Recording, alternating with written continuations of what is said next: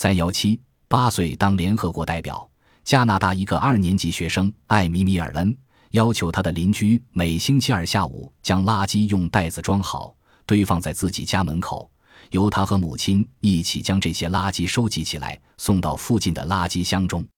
小艾米希望世界各地的小朋友都能为保护环境去做同类的事情。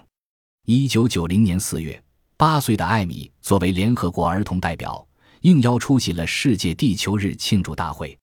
自我监禁，泰国一名男子因其父母拒绝给他买摩托车而自我监禁达二十二年之久。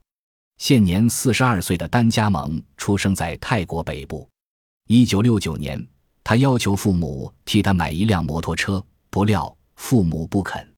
双方因此发生争吵，并导致丹加蒙与父母关系破裂。之后他把自己锁在一间小屋里。二十二年来，丹加蒙从未走出小屋一步，室内只有一盏提灯、一台收音机和其他几件用品。丹加蒙靠提灯照明，靠收音机打发时间。他的父母曾多次要求当地官员和警方劝他离开这间自设的监狱，可都未成功。